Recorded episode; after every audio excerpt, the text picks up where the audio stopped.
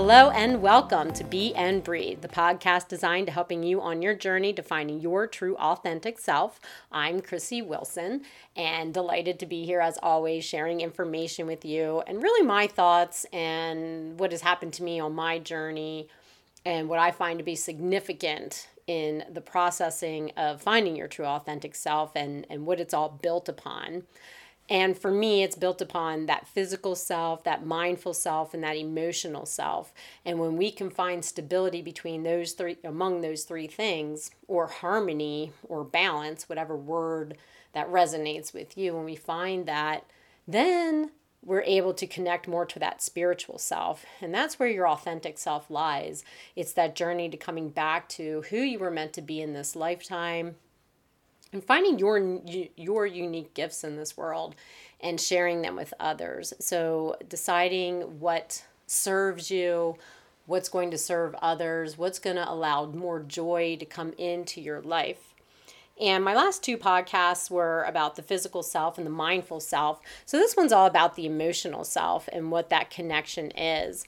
And as I was thinking about the emotional self, there's such a strong connection between the emotional self and mindfulness self. And um, physiologically in our brains, we have our limbic system.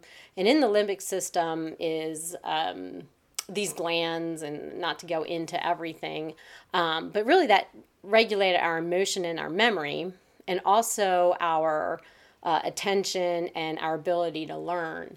And when we think about our memories, there's always this big link to an emotion. Um, if you're sharing a memory of somebody, you know, it's like, oh, I remember that time when this and this happened, and I was so excited, or I was so happy, or I was so afraid, or I was so nervous. There's that link between that emotion and that memory.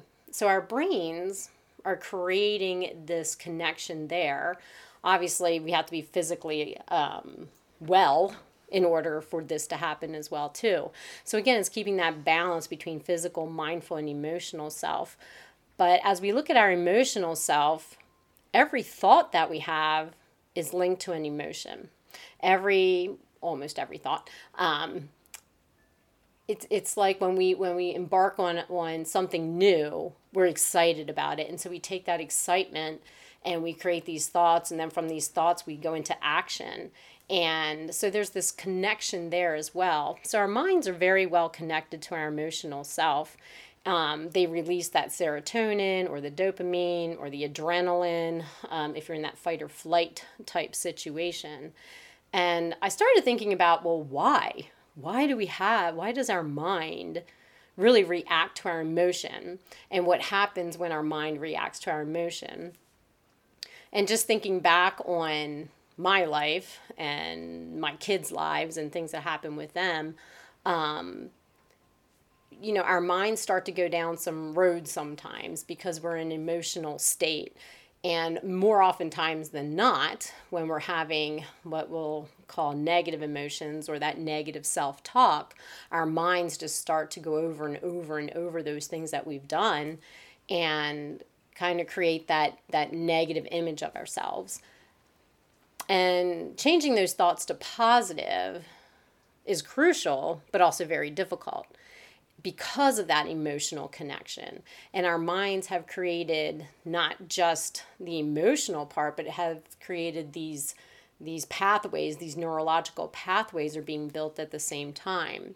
So it's really interesting how the brain works. I, I've done read a lot, shouldn't say done a lot, but read a lot about brain theory and and how the brains make these connections between things but they're emotional connections and that's the interesting thing our emotions just drive it and when we create these um, neurological pathways these dendrites and they start to connect it's really difficult to break them and not go down that same road so when we're having that negative self-talk it almost seems natural because we've been doing it for so long and we've kind of been conditioned to do that. Um, being raised in a certain environment um, and, and for lack of a better word, maybe being punished for something, um, we've instilled in our children this this ability to be like well that was a wrong thing to do and it was wrong wrong wrong and we create these negative connotations in our brains of, of who we are. And that is strong. And we often take that into our adult lives and create that that same type of energy for ourselves. So it's really important to first of all recognize your emotions, recognize the self-talk that you have and look at where those emotions are coming from. And generally, you know, the things that we do that are perceived as negative or bad really are no big deal. right? Like, you know, kids are going to do things, we're going to do things as an adult.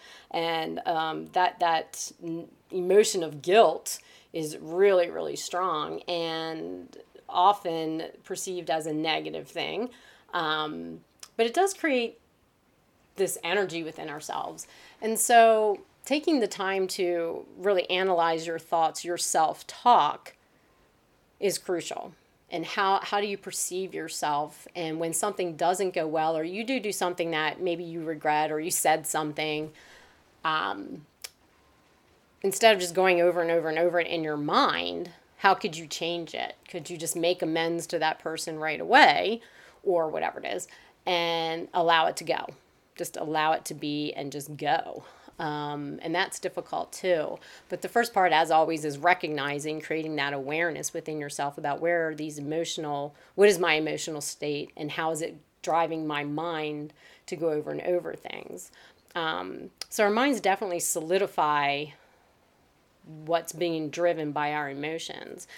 And as I thought about that, I was like, well, why? I'm kind of a why person. Why do things happen? Um, what's the purpose for such a deep connection. And what I came up with was, again, love. Right? That is really the emotion that we're trying to have for ourselves, the emotion that we want to have for others, that unconditional love. And I started thinking, well, if every thought that I had was driven by love and only love, wouldn't that just open up everything. And it's difficult, right? Uh, it's going to be difficult to to do that at first, but I think you know, obviously it starts with ourselves. That self-talk needs to come from a loving space. So we really need to love ourselves. And even if we do something that didn't serve us or didn't serve someone else or came out wrong or created um, a different dynamic with someone than what we wanted, then we just go back to that love space. So I always call it the heart space, um, trying to drop into my heart and get out of my head and allow the love part to come out. And it takes practice for sure, and definitely with yourself. Um, again, it's easier to love others sometimes than it is to love yourself because we know ourselves really well. We know everything we've ever done or said, and you know it's I mean, nobody's perfect and we've done things that you know like i said we may regret or wish we hadn't said in a certain way. Um, but that that self-talk is really important. And so i'm thinking if you begin there with with your emotional self so to bring these things into balance to bring yourself into harmony start with how you feel about yourself and what's stopping you, if there is something stopping you from truly loving yourself. And one of the exercises um, that I did, and I can't honestly remember if it was part of a yoga practice or if it was something else I did, but it was looking in the mirror and just saying, I love you to yourself. And it's difficult. Um, I remember the first time I did it, it, it feels strange, but do you really love yourself? Can you look yourself in the eye and say, I love you? I love you for the person that you are now. I love you for the person that you were then. I love the fact that you just keep going, or whatever it is about yourself that you find to be strong characteristics that you admire about yourself. Can you look in the mirror and say it? And so, my challenge to you is to begin there, to begin with loving yourself bringing your emotional self back to you and how you feel about you. And taking some time to maybe let go of things that do not serve you, letting go of those emotions that do not bring you joy, that do not bring you love, and focusing on those things that do. And starting with yourself.